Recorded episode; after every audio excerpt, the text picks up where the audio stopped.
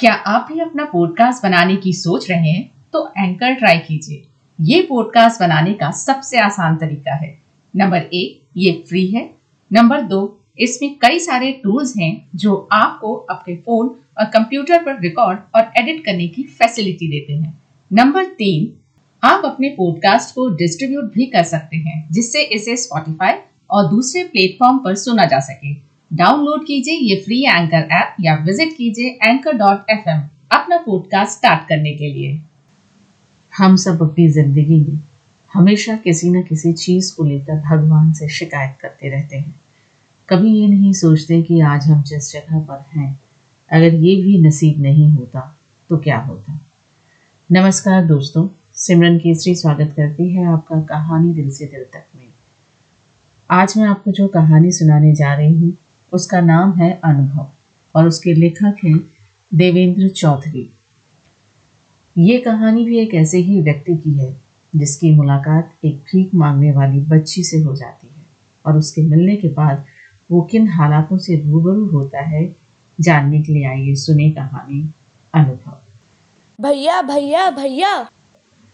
एक कांपता हुआ स्वर मेरे कानों से टकराया। पलटकर ज्यों ही मैंने पीछे देखा लगभग दस बारह साल की लड़की गोद में एक नवजात शिशु लिए मेरी तरफ़ देख रही थी।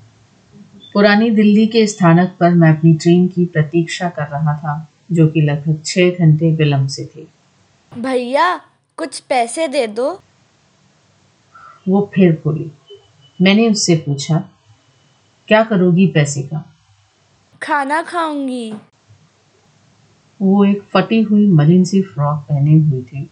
उसके केश ऐसे प्रतीत हो रहे थे मानो वो महीनों से नहाई ना हो। हाथ की गद्दियाँ मिट्टी से काली पड़ी हुई थी।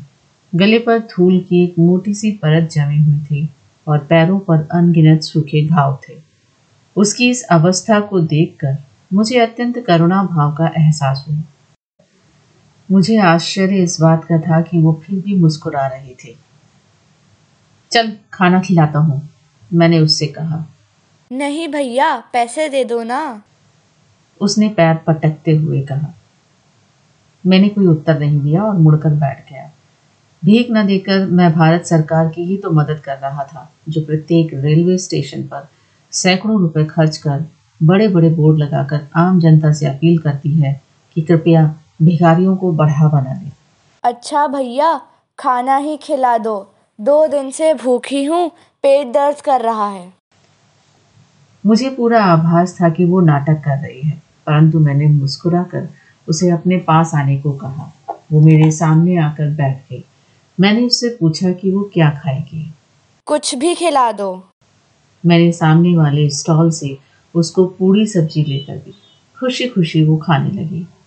मेरे पास काफ़ी समय पड़ा था तो मैंने सोचा कि क्यों ना इस लड़की से बात की जाए। तुम्हारा नाम क्या है? कंजड़िया कंजड़िया किसने रखा? अम्मा ने। तुझे पता है इसका मतलब क्या होता है? नहीं। ये अच्छा नाम नहीं होता। माँ को बोलना कि तेरा नाम बदल दे। वो खाने में लीन थी। कुछ ना बोली ये गोद में कौन है? ये मेरा भाई है। इसका नाम क्या है? राजा। वो मुँह उठाकर अधचपा खाना दिखाते हुए बहुत खुशी से बोले मुझे मन ही मन उसकी अज्ञानता पर भारी दया आई जो अभी तक ये न समझी कि उसका नाम कंजड़िया क्यों पड़ा और उसके भाई का राजा क्यों। तभी मैंने उसे दो तीन पूड़ियाँ अपनी फटी फ्रॉक में छिपाते हुए देख लिया। तुम्हारा पेट भर गया? नहीं भैया अभी नहीं. मैंने हँसते हुए उससे पूछा फिर वो पूड़ियाँ किसके लिए छिपा रही है? बापू के लिए। झेपते हुए चोर नज़र से वो बोली तुम पेट भर के खा लो मैं और खरीद दूँगा। ये सुनते ही उसने छिपाई हुई पूड़ियाँ निकाल कर खानी शुरू कर दी। मुझे उसकी ये सारी हरकतें बहुत अच्छी लग रही थी। अच्छा पहले तुम्हारा एक अच्छा सा नाम रखते हैं। क्या नाम रखोगे? उसने पूछा उसकी फ्रॉक पर बने सूरजमुखी के फूलों से मुझे एक नाम सूझा। सुरु। ठीक है? ये कैसा नाम है? मैं तो तुझे इसी नाम से पुकारूँगा। ठीक है भैया। कोल्ड ड्रिंक पिएगी? आँखों में चमक के साथ उसने हाँ कहा। हाँ। अच्छा सुरु तुम रहती कहाँ हो? वो पटरियों के पार सामने पुल के नीचे। पुल के नीचे। हाँ भैया हम सब वहीं रहते हैं। और तुम्हारा बापू क्या करता है? बापू कूड़ा उठाता है और माँ झाड़ू पोछा। मैं भीख मांगती हूँ और राजा का ध्यान रखती हूँ। बड़ी आसानी से उस बारह बरस की लड़की ने अपने पूरे परिवार की दिनचर्या बता दी। तभी प्लेटफॉर्म पर उद्घोषणा हुई कि ट्रेन और दो घंटे लेट हो गई है। सहसा राजा ज़ोर ज़ोर से रोने लगा। सुरु ने उसको ज़ोर ज़ोर से थपकी देकर चुप कराने की कोशिश की लेकिन वो चुप नहीं हुआ। अरे उसे भूख लगी है कुछ पिला दे? नहीं भैया अभी चुप कराती हूँ। उसने एक पुड़िया से कुछ निकाला और बच्चे के मुँह में डाल दिया। राजा शांत हो गया। मुझे कुछ समझ नहीं आया। देखा? चे को अफीम खिलाकर सुला दिया। मेरे बगल में बैठे एक सज्जन ने कहा मैं हतप्रभ था। तुझे शर्म नहीं आती? अपने छोटे भाई को यह जहर खिलाती है? जहर? ये तो चूर्ण है भैया। अम्मा भी खिलाती है। अम्मा ने ही कहा है कि जब भी राजा रोए तो ये चूर्ण खिला दिया कर। सुरु। अब कभी भी अपने भाई को ये मत खिलाना। ये जहर है। ये कहकर मैंने उसकी पुड़िया को फेंक दिया। भैया अम्मा बापू बहुत मारेंगे। वो ज़ोर ज़ोर से रोने लगी। अरे नहीं मारेंगे मैं बोल दूँगा। अच्छी भैया आप बोलोगे अम्मा बापू से आप चलो मेरे साथ। अब क्या करता हूँ? घड़ी में देखा तो पाँच बज रहे थे। ट्रेन आने में लगभग दो घंटे बाकी थे। दिमाग और दिल की आपसी जंग को परे रखकर मैंने अपना बैग उठा लिया। सुरु ने मेरा हाथ पकड़कर मुझे दूसरी दिशा की ओर ले जाना शुरू कर दिया। प्लेटफॉर्म के खत्म होते ही मुझे कोई रास्ता ना दिखा। सुरु लकड़ी की बाढ़ में बने छोटे से सुराग से उस पार निकल गई। जैसे तैसे मैंने मुश्किल से वो बाढ़ पार की। इस बीच कील में फंसकर मेरी जीन्स में एक सुराख पे हो गया। पंद्रह बीस कदम चलते ही मुझे मेरे सुरु के साथ जाने का अपना निर्णय पूर्णतः गलत लगने लगा। पटरियों के साथ लगी छोटी छोटी झाड़ियों के नीचे कुछ लोग शराब पी रहे थे और जुआ खेल रहे थे। मुझे देख वो लोग कुछ समय के लिए रुक गए और मुझे घूरने लगे। मैं ठिठक कर खड़ा हो गया और मुझे अपने जीवन का सबसे भयानक पल पसीने छुड़वा रहा था। उनमें से तीन आदमी खड़े हो गए। मुझे लगा आज तो मैं लुटूँगा पर जान का ज़्यादा डर था। तभी सुरु ने मेरा हाथ पकड़कर खींचा। भैया चलो। कहते हुए वो मुझे उस जगह से ले गई। उस समय उसका हाथ मुझे भगवान के हाथ से कम न लगा था और पूरी यात्रा में सर्वप्रथम मैं शुरू से आगे था। भय से वर्तमान स्थिति में आते ही जो दृश्य मैंने देखा, उसे देखकर मुझे घिन सी आने लगी। पटरियाँ, मल से लिप्त थी, गंदी, दुर्गंधपूर्ण नालियाँ, सड़े गले कूड़े के ढेर, उस पुल के नीचे का साक्षात्कार कर रहे थे। जैसे ही मेरा पुल के नीचे की छाया में प्रवेश हुआ, ऐसा लगा मानो अमावस्या हो गई हो। पीछे उजाला था और सामने अंधेरा। जो कभी किताबों में पढ़ा, वो सामने था। दोनों पैर अंदर रखते ही मैं रुक गया। शुरू न जाने कहाँ ओझल हो चुकी थी। इतनी कम रोशनी थी कि कुछ साफ़ नहीं दिख रहा था। अनगिनत पन्नियों की छोटी छोटी झोपड़ियाँ बनी थी। पटरियों के बीचों बीच बच्चे खेल रहे थे।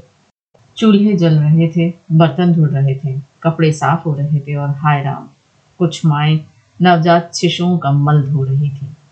वो सब देखकर मेरे अंदर जैसे वहाँ से भागने की इच्छा अत्यंत प्रबल हो रही थी। भैया इधर आओ। सुरु की आवाज़ मुझे काफ़ी दूर से आई। मेरी आँखों ने उसे ढूँढने की कोशिश की तो दूर से उसका हिलता हुआ हाथ दिखाई दिया। मैं रास्ता बनाते हुए उस तक पहुँचा। वो मुझे अपनी झोपड़ी में लेकर गई। अंदर घुसते ही मेरी वेदना का कोई पार नहीं था। मुश्किल से दो लोग उतनी सी जगह में रह सकते थे। और वहाँ नीचे चार बच्चे सो रहे थे। सुरु की माँ चाय बना चुकी थी। उन्होंने मुझे चाय दी और मैंने उन्हें नमस्ते की ये मेरी चार छोटी बहनें हैं। सुरु ने सोती हुई बच्चियों की तरफ़ इशारा करते हुए कहा उसके माँ बाप की इस अज्ञानता पर मैं क्या बोलता?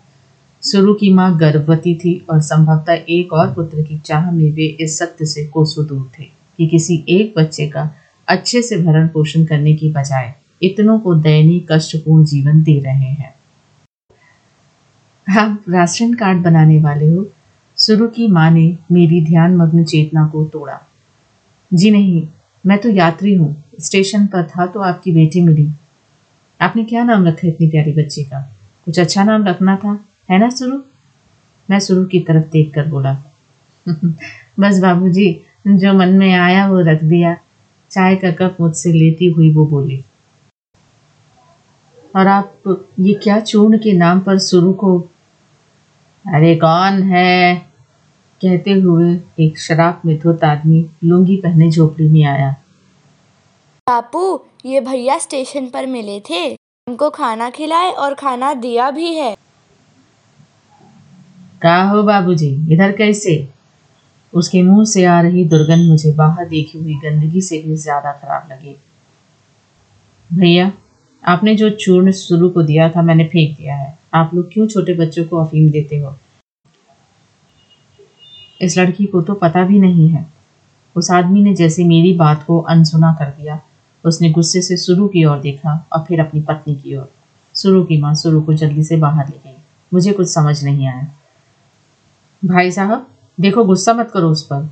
यह गैर कानूनी और आपको भाग जाए यहाँ से। मैं पूरा बोल भी नहीं पाया था कि उसने बीच में ही मुझे बदतमीजी से जाने को कहा। मैंने फटाफट अपना बैग उठाया और सर पर दौड़ पड़ा। बाहर उजाले में सुरु अपनी माँ के साथ खड़ी रो रही थी। सुरु, कभी भाई को वो मत खिलाना। कहते हुए मैंने टॉफियों का पैकेट उसे थमाया, जो मैंने अपनी भांजी के लिए खरीदा था। इसे अब सुरु ही कहना, उसकी माँ को कहकर मैं प्लेटफॉर्म की तरफ़ बढ़ चढ़ा। पाँच कदम चलकर मैं वापस मुड़ा और उनके पास आकर उसकी माँ से बोला कि कुछ भी करके इसको पढ़ाना। एक पेपर पर अपना नंबर लिखकर मैंने उनको दिया और बोला कि इसकी पढ़ाई के लिए जो भी ज़रूरत हो मुझे फ़ोन करना। यह कहकर शुरू से हाथ मिलाकर मैं वापस प्लेटफॉर्म पर आ गया। बीस मिनट में मेरी ट्रेन भी आ गई। मेरा मन अभी भी उस पुल के नीचे बैठा हुआ था। जो जो गाड़ी सरकने लगी, बाहर गुजर रही, झुग्गियों को देखकर मुझे एक असीमित भीड़ का अनुभव हो रहा था। सोच रहा था कि उस शून्य अवस्था में न जाने कितने लाखों लोग जीवन यापन कर रहे हैं। खुद को उस स्थिति में रख कर मेरे रोंगटे खड़े हो रहे थे और पुनः पुनः मैं भगवान को शत शत धन्यवाद कह रहा था कि मैं कितना भाग्यशाली हूँ। सोच रहा था कि कैसे इतना सब होने के बाद भी कितनी शिकायतें करता हूँ। लेकिन आज उन शिकायतों का आखिरी दिन था। ट्रेन चंडीगढ़ ठीक रात सवा बारह बजे पहुँची। मैं प्रीपेड ऑटो की तरफ़ बढ़ चला पंक्ति में खड़ा अभी भी मैं शुरू के बारे में ही सोच रहा था। क्या वो कभी पढ़ा पाएगी? क्या उसका जीवन अच्छा होगा? क्या वो मुझे फ़ोन करेगी? भैया भैया दस रुपए दे दो भैया। एक लड़का मेरी तरफ़ देखकर याचना करते हुए बोला। मैंने मुस्कुराते हुए उसके सिर पर हाथ फेरा और आगे बढ़ गया। दोस्तों अगर आपको ये कहानी अच्छी लगी हो तो इसे आप लाइक ज़रूर करिएगा और अपने दोस्तों के साथ शेयर भी करिएगा। आगे इसी तरह की कहानियों के लिए जुड़े रहें मेरे साथ। नमस्कार।